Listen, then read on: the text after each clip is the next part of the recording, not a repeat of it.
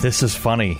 Police in a, a small northern Minnesota community taking some uh, strange calls about birds that seem to be intoxicated. And and the funny thing is they actually are Yeah. intoxicated. These birds are on the rampage. They're flying into windows, they're flying into cars, they're very confused.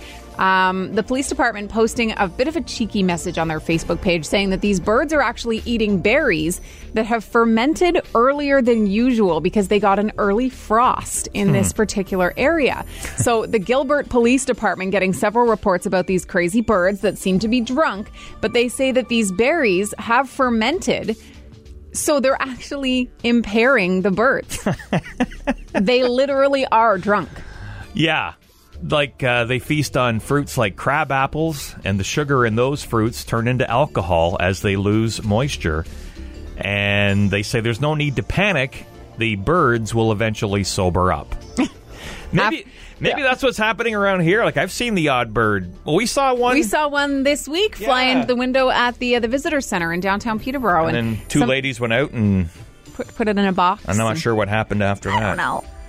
I never heard. Yeah. I'm actually kind of worried for uh, birds in our area and in Canada in general.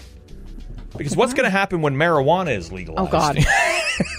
Here What's- we go. What's that on the ground? Oh, Wolf Mornings with Brian and Taylor. 101.5 The Wolf.